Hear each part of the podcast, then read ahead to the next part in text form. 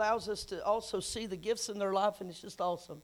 Just thank you. And I know we're going to celebrate with Pastor Doug today uh, a momentous occasion for him and his family, right? His son is faithful, Grayson is faithful here. We just bless them today and we honor what God is doing in their lives. And you know, it's just, it's the fruit of Holy Spirit, you know, and I just thank the Lord for fruit. Amen. So we just give him honor today, just to know that Doug. Uh, Pastor Doug and Regina love you very much, and this this whole community and their children love, you as well. And I just the faithfulness, you know, there's every time I come, it's never, uh, it always, uh, it's never surprising. He's just always faithful to all of you. And how many of you know we want to be faithful back to Him? Amen. So today, pray for the family, pray for them, and uh, pray for John and Grayson as they're going to Hawaii, I heard. So pray for them after they're, uh, they get uh, married today. They're going on a uh, week there, and we just want the Lord's blessing to be upon their marriage because I know the Lord also has a call upon their life, right? And we just can't wait to see what God's going to do in their life as we move forward. Amen. To this house. Well, I am uh, Tammy and Daniels, and yes, I am the president of Kingdom Impact, and that's kind of what he said a, a little while ago. I'm also executive pastor of Kingdom Life. And basically, uh, you know, my heart is for all the campuses that we're going to, to minister in Kingdom Impact, which is making an impact in this earth. And that's our heart today. Um, the, the th- our vision statement is to share life together, right? Inspire hope right, and grow people. That's our vision statement. Uh, and we believe God is doing that here in Wilmington. We believe He's doing it in all the other campuses, our Messianic campus, as well as our Southampton campuses. And I just thank God for what He's doing. And I'm expecting great revival and growth in this house. How many, how many say amen? Amen. I believe that we've had a, a year of evaluation, a huge year, uh, but now I believe that the Lord is just an open heaven right now. There's just an open spot here in Wilmington. When I came back last time, it was like there, I knew revival even was coming, and then listening to y'all online and, and Pastor Doug, you know, y'all really had some miracles and a move of the Spirit right that Sunday and on. And that even that Sunday I was here, I really felt that uh, that the Lord really tremendously wants to give you a harvest of growth. Amen. And so we're believing that for this city. So we have to pray it in. Amen. Everything is done through prayer, right? Amen. Everything. So let's pray this morning. I'm going to go right into the sermon called Surrendered Living. Amen. Amen. So, Father, we just take this moment, next few moments, and we just we just want to honor you today, Lord. But I just want to speak your word, Lord. And I just pray that your anointing be upon your word that changes and transforms our lives. I thank you, Lord, that my word will never transform anybody's word, their life, but your word will never return void. And I thank you for that right now, this open window for your word to be spoken in the next time, in next few minutes. In Jesus' name, amen. Amen. So, surrendered living. So, the Lord has put this kind on my heart in the last couple months. Um, just praying, you know, just here, listen to the harvest, listen to the needs of people, or, you know, just pressing in, and even in my own life. And, and it just seems like, you know, coming out of this past year, you know, I minister lots to the pastors, right? And and trying to to encourage them. But I'll be honest, it's been a it's been probably a season in which we've never well, it's been a season which we've never been in far as the church goes last year. And then this year, I believe that what the Lord is doing, uh, He wants us to go higher. And I believe that God truly puts any test and trials in our lives so that we go up and we get closer to Him, okay? And so if we don't get closer and we back off, that means that we didn't press through to do what God God's trying to accomplish. And so the word surrender living came because out of my heart of watching people struggle and the harassment of the enemy. How many of you know that evil is enlarging itself, right? We know that hell is enlarging. We know that, that evil is going to be evil and sinners are going to be sinners in the earth. We don't want them, you know, they don't change until they know Jesus, right? So we don't judge them, right? Am I right? So the but the point is, where's the church? Where are the believers at, though? And that's what my heart today, if you don't know Him as your personal Savior, today, truly, we want you to know Him as your personal Savior before you leave this house. But I'm also talking to the believers and the Christians in the house that we want to know that we're always pressing forward, that we're doing this thing called surrendered living. If you want to shut the door of access to your home, to your life, to your daily routine, to your health, or to or maybe over your children, your relationships, your finances, then I believe you've got to be surrendered in those areas. And so you're like, okay, well, that's, you know, okay, got it. But we don't realize we surrender some things, but we don't surrender all things. You remember that song you grew up singing, I Surrender All? You know, and that's a real bringing home, right? Do I surrender all? Do I really surrender all? And if you really begin to seek the Lord, the very things that He showed me are the doors of access that the enemy is really making advancement in our life, and you're just tired of it, guess what? You start surrendering that place. There's always a reason, there's something going on that the enemy has access to begin with. Sometimes trouble comes and you do nothing. It has nothing to do with that. But a lot of times, when you are constantly falling in the same thing, or you fail in the same mistake, or you're still struggling in an addiction that you've not surrendered to the Lord, then the enemy has access there to torment you. You're a Christian, but there's some things aren't victorious and you're struggling and it affects other things. And I'm just ready for the church to be victorious. I'm ready for the church to have freedom in every area of their life that they don't have this fear that grips them. So, my heart today is to take a few minutes, is talk about this surrendered living and to evaluate. And I would say the last year and a half, that's what we've done. How many of you evaluated your workload, your job, your friends, your family, your food, your diet, your money? You did it, didn't you? Because we had to.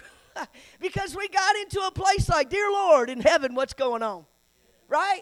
Well, we don't want to have calamity before we evaluate. We're supposed to evaluate all the time with the Holy Spirit. So today, surrendered living is about evaluating. That's what Jesus did. He surrendered in the garden. I believe that he actually died right there in the Garden of Gethsemane to his will because it was man's will that sin, that brought in sin into our lives. And Jesus, Yeshua HaMashiach, Jesus, our Messiah, he laid down his will in the Garden of Gethsemane. And there's where he he fought that battle of our own self-will. And how many of you know it is ourself, even our temptations comes from the lust of the flesh in which we ourselves are enticed and drawn out of. So how many of you know we're the problem?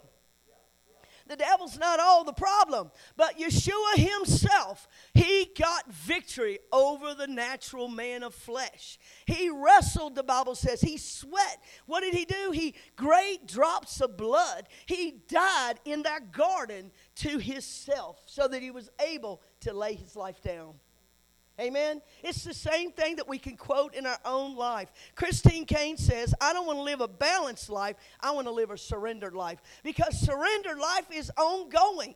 You may have your plan down. I have people say, I'll never do that, and I'm never going to do that, and I'll do that. And I've had people, when I took them to Israel, said they'll never do that, and they won't go do that. And you know, it didn't matter. I wasn't there to tell them to do whatever or not. But the fact is, they, you know, when you scotch your guard like that, and you, what do you call it? Put your, plant your feet in the ground and say you're not going to do something. Do you know, as a child of God, even every time, even when we say those things, and uh, uh, we're supposed to say, but even as the Lord wills, Sometimes we make such a commitment to things and we don't have it surrendered to God at all. It's surrendered to our opinion, our will, listen, and our lively, our lifestyle.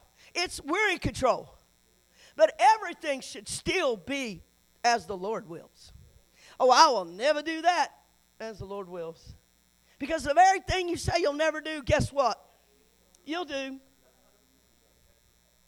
Because God is not that He wants you to, to, to hurt you, He wants to bring you into a place of submission and humility that you recognize you need Him. Because if you don't need Him, you're not going to get Him. You're going to make it on your own. And how many of you know, and then eventually we fail and we say, oops, okay, I need God.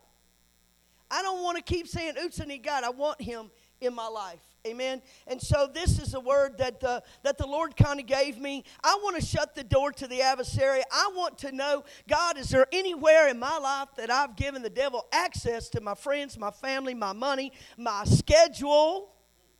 Is it submitted to the Lord? Are you praying? Do you pray before you buy a car? Do you pray before you buy a house? Or do you buy the house and then beg God to help you pay for the house? It's so true, right? I remember I bought a coffee pot one time, and, I, and it was $250, one of those Neos, Nespressos, whatever. Expensive. It's when they first come out, real expensive. I loved coffee. I will never forget this. I went there and I bought it. I didn't really pray about that. It was a big, uh, uh, what you say, why you pray about a pop pop? I pray about every kind of larger, you know, expense. And I was there and I didn't think about it, but something was like, now you don't really pay for $250. I'm like, yeah, I'm do it. So I bought it, went home, and all the way home, it was like the Lord dealt with me. Why did you do that? Not that I didn't have the money. I had the money. But it's was I supposed to do that? So you know what I did? I turned around took that thing back. But had, do you know that I could go buy one right now and there's no problem? Because why? It's everything I do. I want His favor. I want His blessing. And it's the little bitty steps along the way that God is trying to lead you before you get into trouble. I have no That's a personal thing. I'm not preaching on coffee pots. I was just giving you an example. Come off the top of my head. You know, I didn't think about preaching on a coffee pot today. Though that's a real intimate, personal word that the Lord said. Are you going to walk by my direction and I will bless you? Is everything you have brought into your house, every dollar you make, is it submitted to the Holy Spirit and to the King of Kings? Is everything that you have, you let God run it? You ask God for his blessings. Amen. The Bible says that not only are we to put on the armor of God in defense, right, to keep the devil, right, away from our stuff that we, that's how we're, uh, we put on our uh, defense mechanism, but also we're to enlarge our territories. We're supposed to advance. Not only do we, should we shut out the enemy of our life, and how do you do that? Submit to God, resist the devil, and he will flee. Don't rebuke the devil, submit to God. What does the word mean? Agree with God. Agree with what God says about this situation and then resist the lie that whatever that situation he's speaking to you. And what happens? There's no place he runs. So, any place that we're struggling in over and over and over, we're giving him place. And we have to say, God, help me to remove the place of access that the enemy has in this situation. And that is exactly my health, my finances, my life, whatever that's going on. The Bible says to occupy until I come. The word occupy means do business. Not only do business, and I could get into the parable when one got the, the, the one talent, the three talents, and the five talents, and the two doubled it, right? And the one, he went and hid it, didn't even put it in the bank, he said, and made interest on it, but he decided he would just protect it. He was fearful. He didn't want to have any risk, right? That's that that's so it's not a word to save all your money because that's the blessing. No. Hoarding up the money is not how they were blessed. What did he do? He took it from him and he gave it to the one that had five that created ten. Wait a minute. So the one who has more got more, and the one, because God's kingdom, you have a responsibility with your garden, with your home, with whatever uh, God has put in your hand that not only do you protect it, but you enlarge it you expand it. So if you're a Christian today and you've been a Christian 20 years, you need 20 years of growth. And if and he can do it exponentially. Because if you've been a lazy Christian the first 10 years and you really didn't pray and you didn't study, well, guess what? You become a student of the word in the latter part of your life and be exponential in what God wants to do in your life. That's grace and that's anointing. And thank God for his mercy, right? The one that showed up last at the job got the same that the one who came the first day. These are all examples of the word of God, of grace in our life. But God is waiting on us to surrender all. And that is the secret of having the shalom and the rest of the Lord. There are three things, even this morning, I wrote them down for a part two. Number one, we're supposed to work hard. Work hard, right? Work hard. Number two, uh, we're supposed to rest. Number three, we're supposed to gather the harvest. We're supposed to either gather the harvest or improve. So then you go back and start it again. And that's the, that's the life. That's where we're at. And we want God in the work. The shalom comes from the work that God is approved, that God is in it, that it is submitted. Then the shalom and the rest of the Lord, right, comes because we take the Sabbath and we worship Him and we don't stop doing the first thing first. Amen. And then we gather in the harvest, right? We improve. There's improvement. There's something going, you know, you're always going to have a harvest somewhere in your life. If you're having a bad situation with it's a season with your relationships, you know, even a divorce, whatever's going on in your life, or somebody's hurt you really bad. If you're really a child of God and a believer, and this is not being just one, you know, okay, to that side to get saved, but you really have had a harvest of sowing, can I tell you, usually when I talk to the people, wherever they have loss, if, if I talk to them long enough, I recognize, you know, but their finances are just going off the charts. Or the finances are hurting, but their relationships are just are just amazing. It's like all of I don't know what's going. On. We ain't got no money, but our my husband and I have had a miracle. It's the truth because there's always fruit somewhere. So when you begin to see uh, maybe something's going on in your life, look for somewhere God's blessing because there's always somewhere He's blessing. He never, it's a rotation of seasons in our life, and I want to be found faithful. Amen.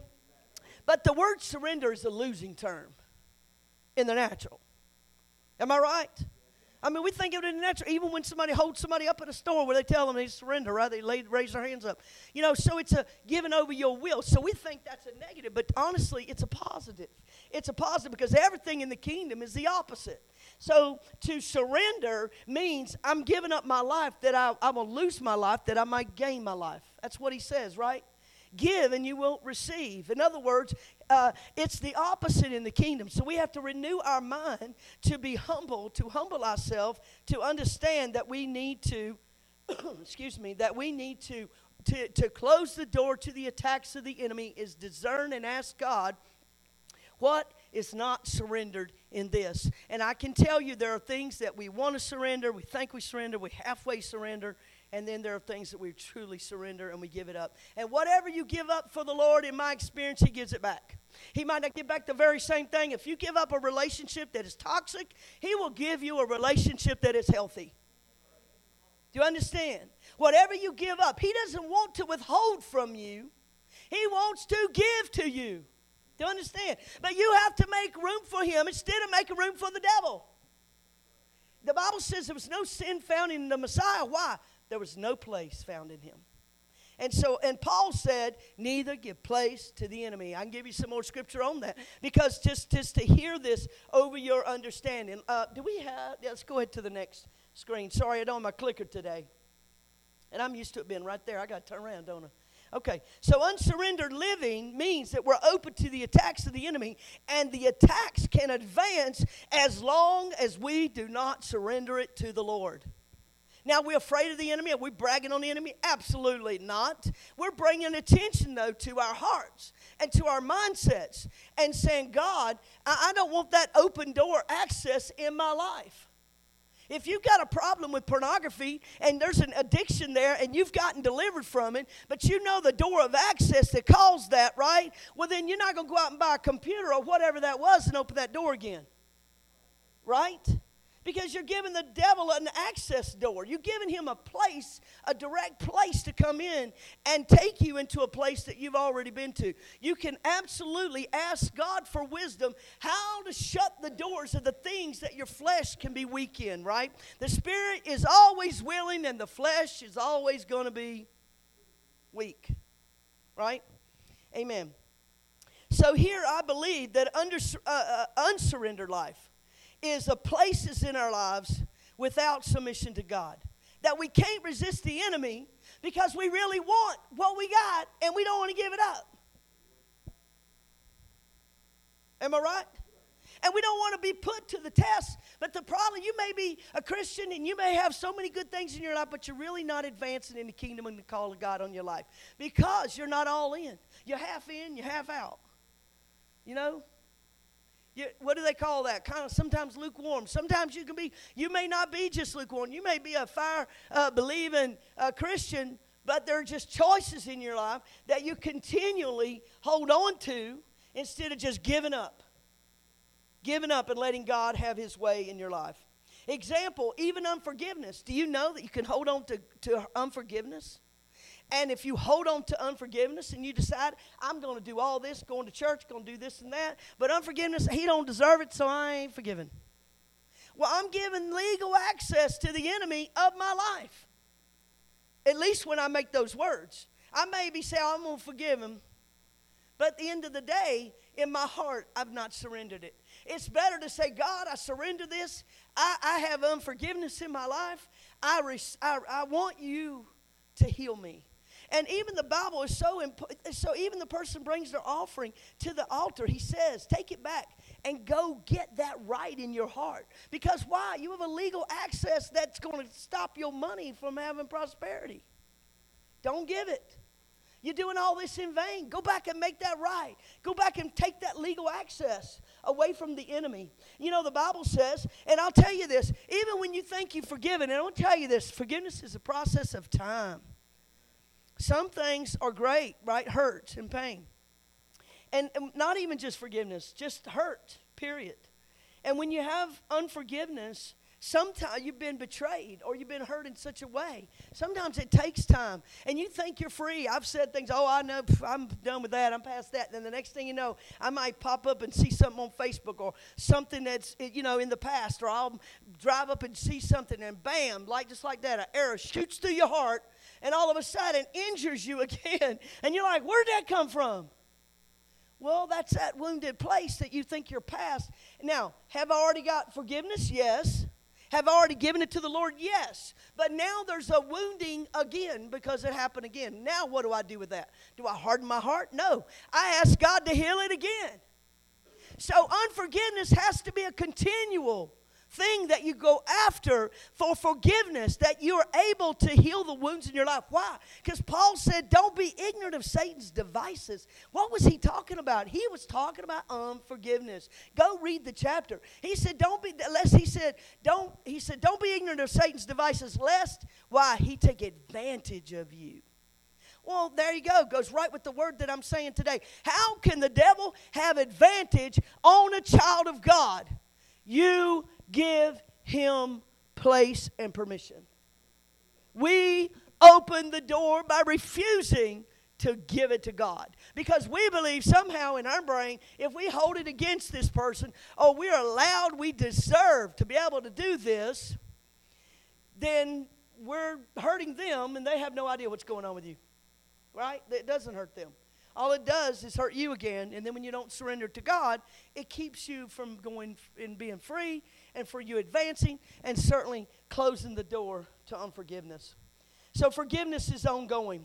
The Bible says, guard your heart with all diligence. Why? Because out of your heart flows all the issues of life. Your opinion, your heart, your love, what you're, what you're dealing with, everything that you think and believe in your heart is where those uh, uh, things come from. And the Bible says, what? Out of the heart, what proceeds evil thoughts? Nothing you have to give your heart to the lord continuously. I'm talking to christians been in the, in, in the faith 40 years. You still will be tested with your heart. Right? Anyway oh, somebody say praise the lord to that. Amen? Let's go to the next one. But so unsurrendered living is relying on yourself. In other words I'm going to keep that. I get to do that. I deserve to do that. I'm going to handle that. Or I'm not giving that to God because I know what's best for me. That is really what you say when you don't surrender. You're relying on yourself. You live in your goodness. You remember the song, His Goodness is Running After Me? Uh, what is it? With my life laid down, I surrender all. I give you everything. Gina sings it powerfully right? His goodness is running after me, is running after me. So, what happens when you decide, pride, that you're going to live in your own and you're going to handle this situation and you refuse to give it to God? Maybe you're angry, maybe you're frustrated, maybe you think, hey, this is what I believe I'm supposed to do. When you hold on to that thing, you absolutely cut off the hand of God for healing in your life. And you decide that you have the power and the strength that you're going to be able. And guess what? Your goodness will only last so long. You can only be good so long. And then your good is going to run out. Right? We can do good things, but His goodness is forever, people. His, the Bible says that He's faithful when we are unfaithful. Aren't you grateful for that? Because I'm not talking about beating you up now, and okay, you, maybe you need to give some things to the Lord, and He's not there. He's always there. He brought me down here today to preach this word so you could hear it, so you could say, That's it, I've had enough. I'm shutting the door today. I'm not falling in that argument. I'm not going to cheat God out of his tithes. I'm not going to whatever. Because I'm going to give my life to the king and I'm going to be surrendered in my heart. And if I'm and I'm going to keep on trying even though it's still there, I'm going to keep moving forward. So surrendered living, if we go to the next one, surrendered living um, is to surrender to God, you will experience his goodness in your life. And eventually, the fruit, it takes time to reap. The Bible says uh, uh, uh, that you're, hold on, Do not be deceived. God is not mocked. Whatsoever man sows, that shall he reap, if he does not lose heart.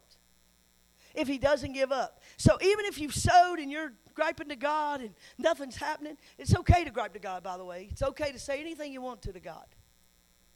Right? He knows you anyway. The Bible says he knows every hair on your head. Do you not think he knows that you got a little attitude toward him? Yeah.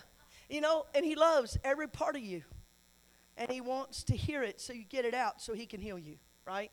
So it is important to understand and recognize that the Lord is with you in everything. Let me say this everything is always revealed to be healed, not to kill.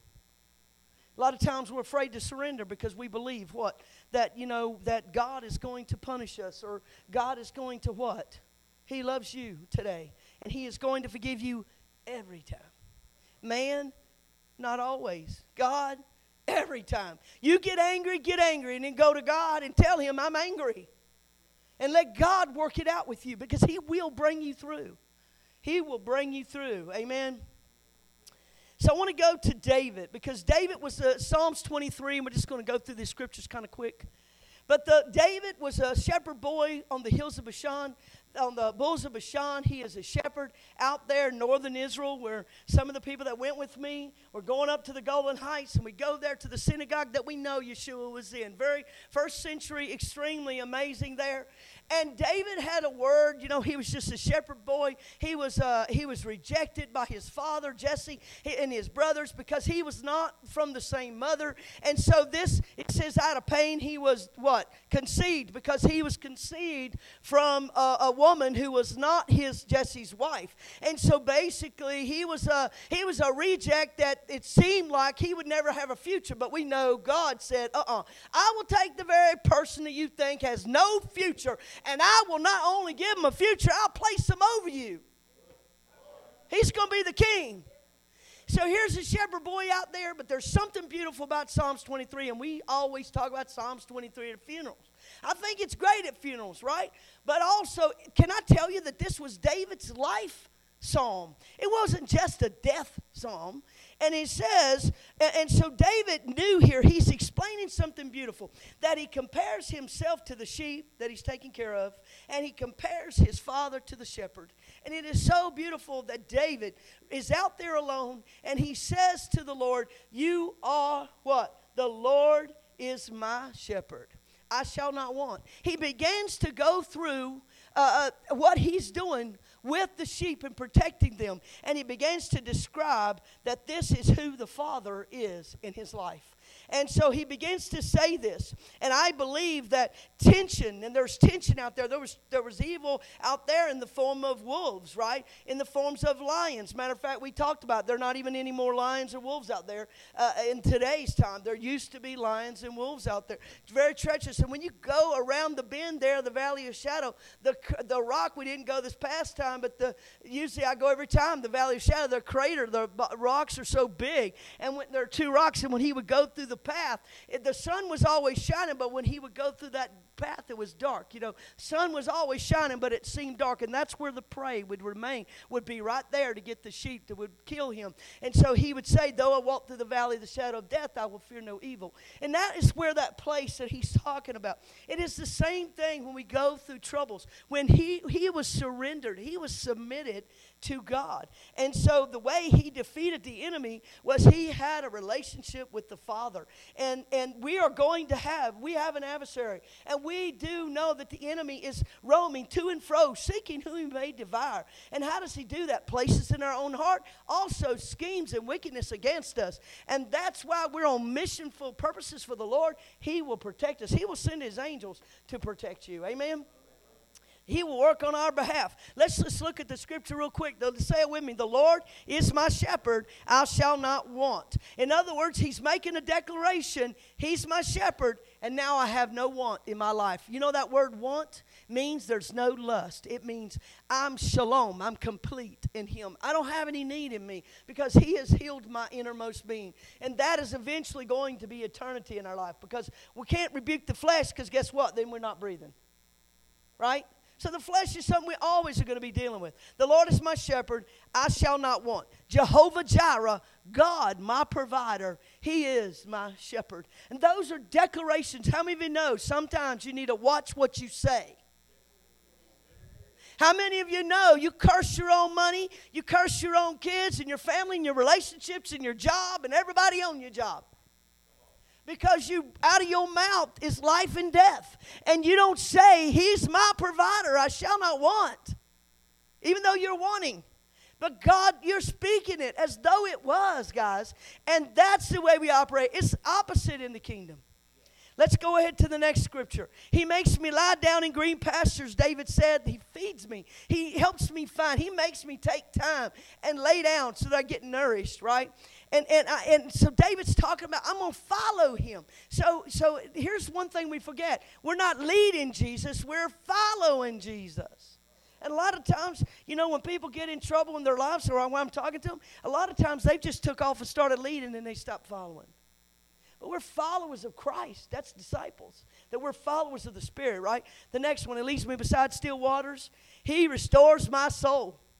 He restores my soul. Not music, not a person, not anything.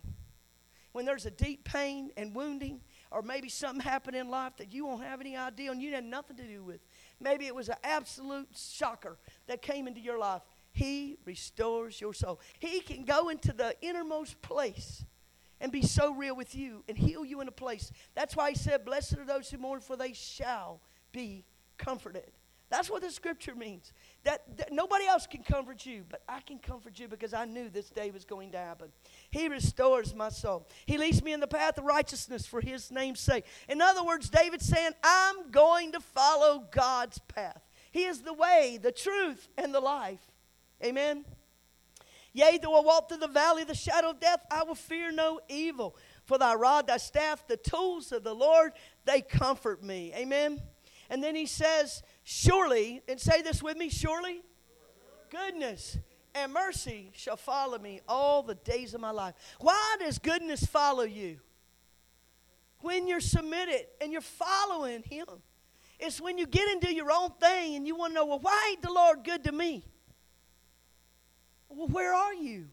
See, you can be saved and a Christian, but you don't have abundant life. The Bible says, "I come."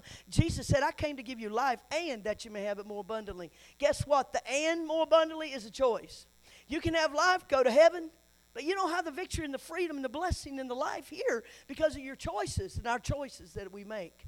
And we want abundant life. We need to clean house sometimes. Amen. And this is a personal word because I can't come to your house. Now, I can tell you what is sin is spelled out in the Bible, there's a lot of things that's just work out your own salvation, and the Holy Spirit would deal with you.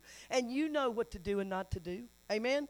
You just do the things that God tells you to do and not the things. So the Bible says, shall follow you. You know what that word follow means? It means hot pursuit.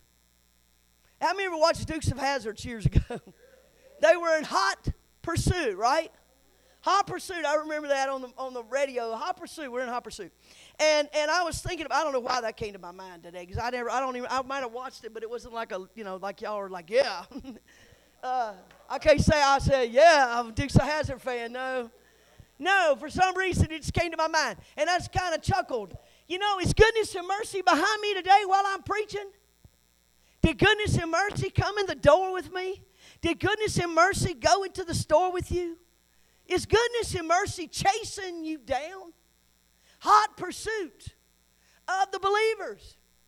And so God wants to bless you. God wants to heal you. God wants to enlarge your territory. He's waiting on you to say, I give you all. I surrender all. Hot pursuit chases you down.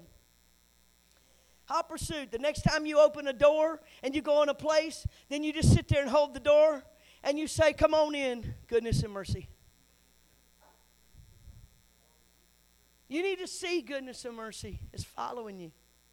Because I guarantee you, those are the things that keep our heart humble. Because we're like, because how many times, you know, you, when you get into the natural and you say, this is the problem, you act any way you want to when you're home, and, and you're not you're not acting the way you would maybe at church. And so what? You don't feel the presence of God because why? You're living a double life. So if you want goodness and mercy in your home, please open the door and say, Lord, I surrender all at this moment, and I want Him in my house. I want goodness and mercy in my house. I don't want to stop him at the door. God will not jam the door down, break the door down, and allow His favor to be upon you. His favor is on you whether you actually want it or not. His blood was applied, which is His favor, and sealed upon your life. Amen. Hallelujah. And then the last verse he says, and go ahead and go to the next one. I'm sorry, go. I will dwell, David says, and he declares this psalm, and then he says, I'm going to dwell in the presence of the Lord, basically. I'm going to dwell in the house of the Lord forever. I'm going to be with Jesus forever. I give him my life forever. So I believe, and these are the, the things that I'm going to go run through really quickly. He says to surrender living requires worship. Number one, that's what David had a life of worship to the king. He had a worship. It, the Bible says, don't forsake yourself coming together. In other words, Jesus put a scripture in there, yep, for 2021 and all the virtual. I'm so glad that we have a video that when you're sick or you got a hospital situation or you're out of town, like today, I could go online and watch our service. But can I tell you, that's not the way God would have me live. He wants me to be together for the assembly so that something happens in the gathering. That I come to the house together. He calls us in the body together, right? Now, you can be together online, but there's a point where you need to be together. Amen. You need to be together. So find who your people are and get with them. Hallelujah. But don't forsake. So worship first. And also your schedule. I just said this to somebody already a little while ago. Your schedule needs to be surrendered to God. Amen. Praise the Lord. I'm going to read a scripture here. In Paul's final letter, one of his last words that he wrote, very powerful word in 2 Timothy. And he writes this to Timothy because Timothy was really, really doubting and, uh, and confused and upset and a lot of things were going on in the church of Ephesus. The idolatry come in the church. And, and so Paul begins to describe the last days. And I want to tell you, this was not for the sinners, this scripture was for the believers. And when I read this again this morning, the Lord took me to this today, and I actually put it in the last minute. In 2 Timothy 3 1 through 3, in the last days, men will be lovers of themselves. And we're living in one of the most selfish times that I've ever known. Now, it may get worse, right? And I go on to be with Jesus and it comes again. He says men will be lovers of themselves. He says, uh, and lovers of money. There's your alcoholics, workaholics, you know, holics. That's, that's money. Make sure you're not chasing money, right? You can't have the love of money is the root of all evil. We want you to work hard. We don't want you to be a workaholic. You understand? It's what you can accomplish. It's all got to be submitted to the Lord. And yes, the more you make, the more you can give to the kingdom. So all of that's what God wants, but it must be surrendered. Amen. And so, and he, then he goes on and he says, or, or lovers of money, uh, boasters, proud, blasphemers, disobedient to parents, unthankful. I just feel like sometimes America's so unthankful. Right? Go out of the country and come back. You will realize how sometimes unthankful that we, don't, we that we're selfish and that we're very much very lustful at times and we don't use what God has given us, the freedom that God has given us for His kingdom and His glory. We use it for ourselves right? And that's what Egypt did. When they came out of Egypt and they were in the wilderness, right? What did they do? They melted the calf, the very gold that God gave them to come out of Egypt. They melted it down and they worshiped. What are you worshiping that God has given you? He says that they would be lovers, they would be lovers, they would be lo- unloving, they would be unforgiving, which means irreconcilable. How many of you know there were things that happened within the church that was irreconcilable? That's not what God wants. He wants us to come up and love. The power of love is the answer for our age. Can I tell you that? And understanding and prayer. Love, understanding. Not on the soapbox, right? We already been down that because I already talked about, you know, um, America's not a God, right? He's our God. We got to make certain that the church is being the church in this land. I believe sometimes that COVID came to give the church an opportunity to rise up. I believe the church separated. We need to rise up. I'm not saying every single person, uh, you know, separated. I believe God wants to bring us together to be inclusive.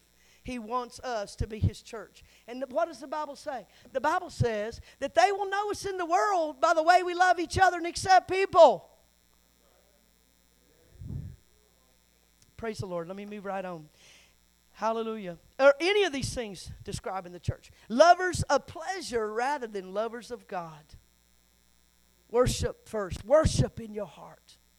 Worship God. He's first place in your finances. He's first in your schedule. He's first in your family. He's first in your personal life. He's first in your morning. You wake up. Do you think of coffee or you think of Jesus?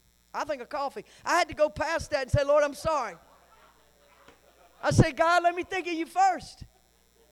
And then I'll do it. I'll think of Jesus first as I wake up my eyes. And then I'm like, but where's the coffee pot? I'll say, thank you for the coffee. See, we're creatures of habit. And if you get a habit that God is first, guess what? The devil hates it, and you don't even have to think about it. He's first.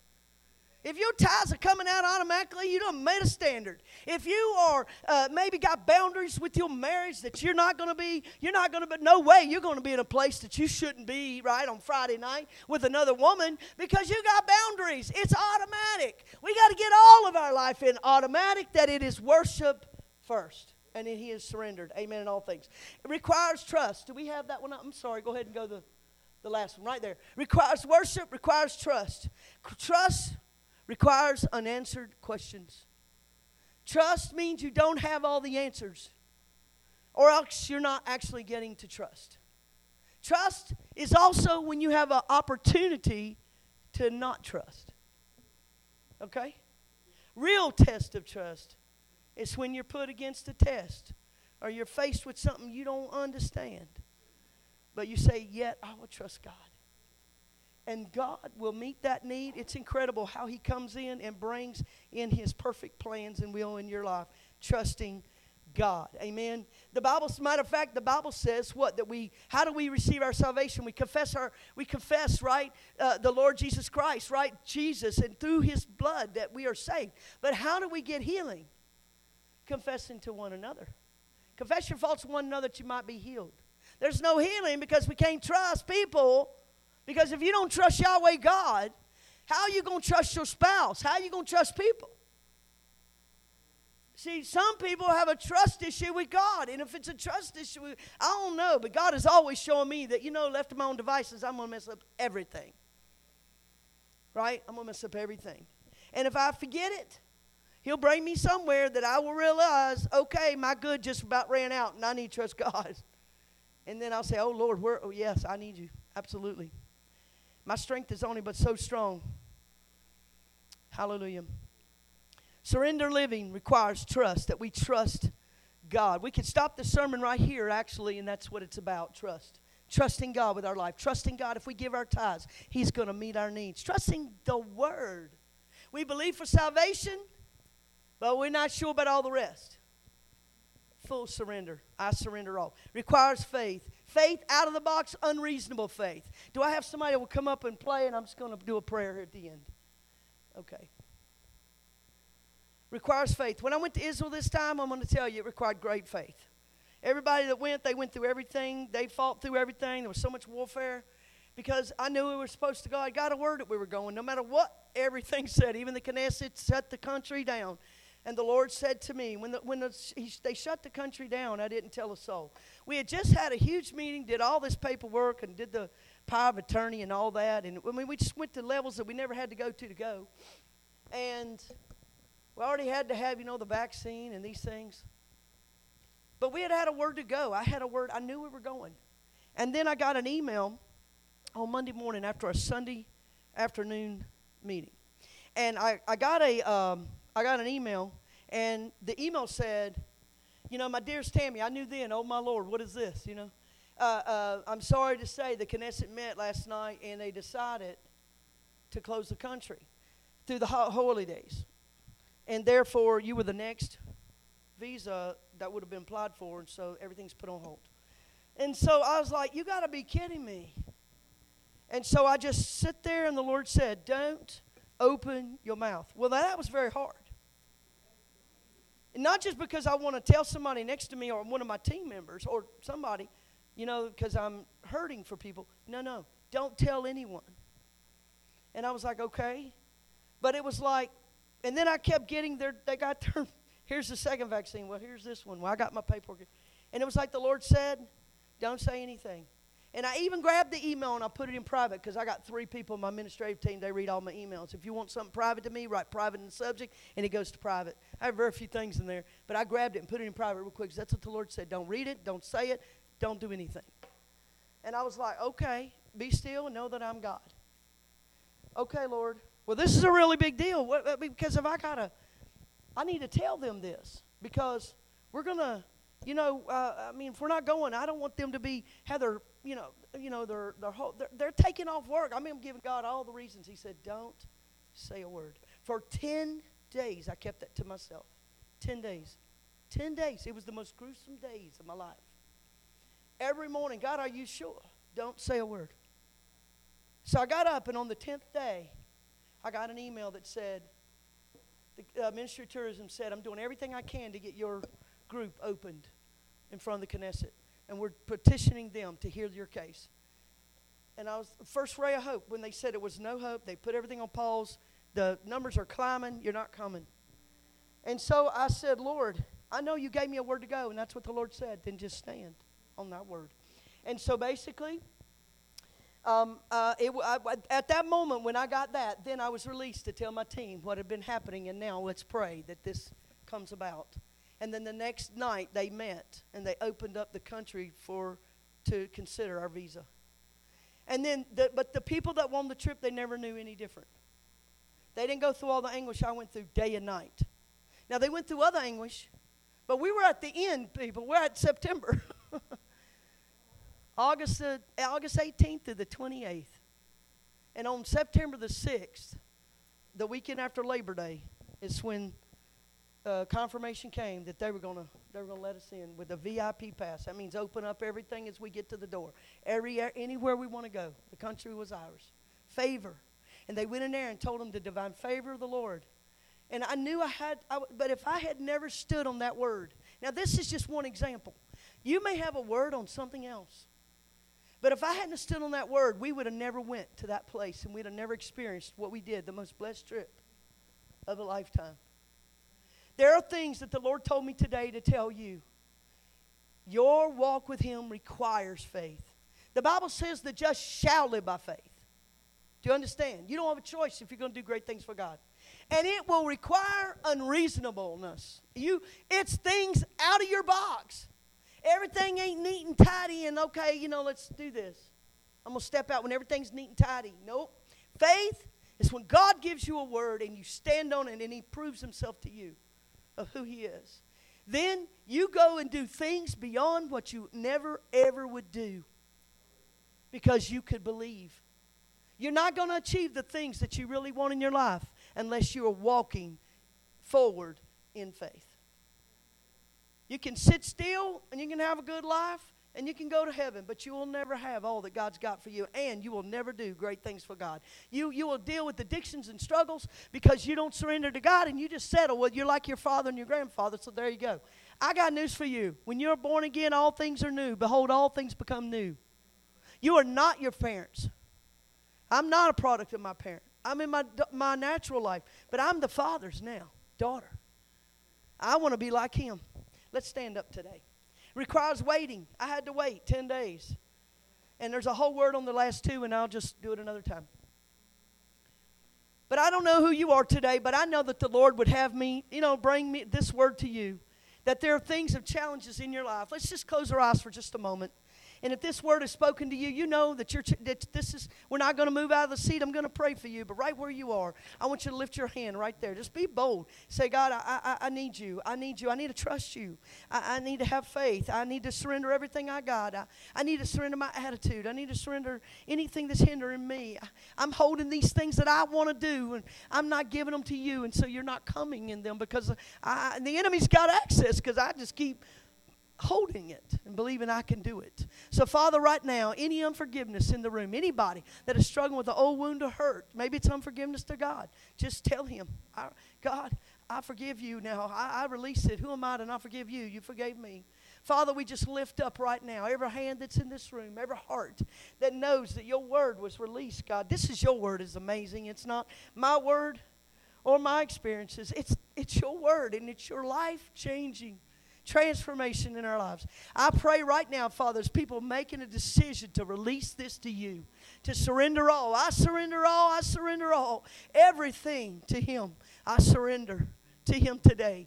Let there not be one place that I have kept, that I propped up, that I'm trying to hold on to because I'm afraid that I'll lose it. Then, God, I give it up because I can't be afraid anymore. I've got to give it to you because that's where the enemy's tormenting me with fear because I'm trying to hold it up myself. I thank you now, Lord. We just release these things to you, and I pray right now for your perfect peace and the shalom of the Lord, the blessing of the Lord be upon these people. In the name of Jesus. Amen. Amen. Can we give the Lord praise today? Hallelujah. Hallelujah. Well, God bless you. We love you at Kingdom Impact, and we just want you to have a great day.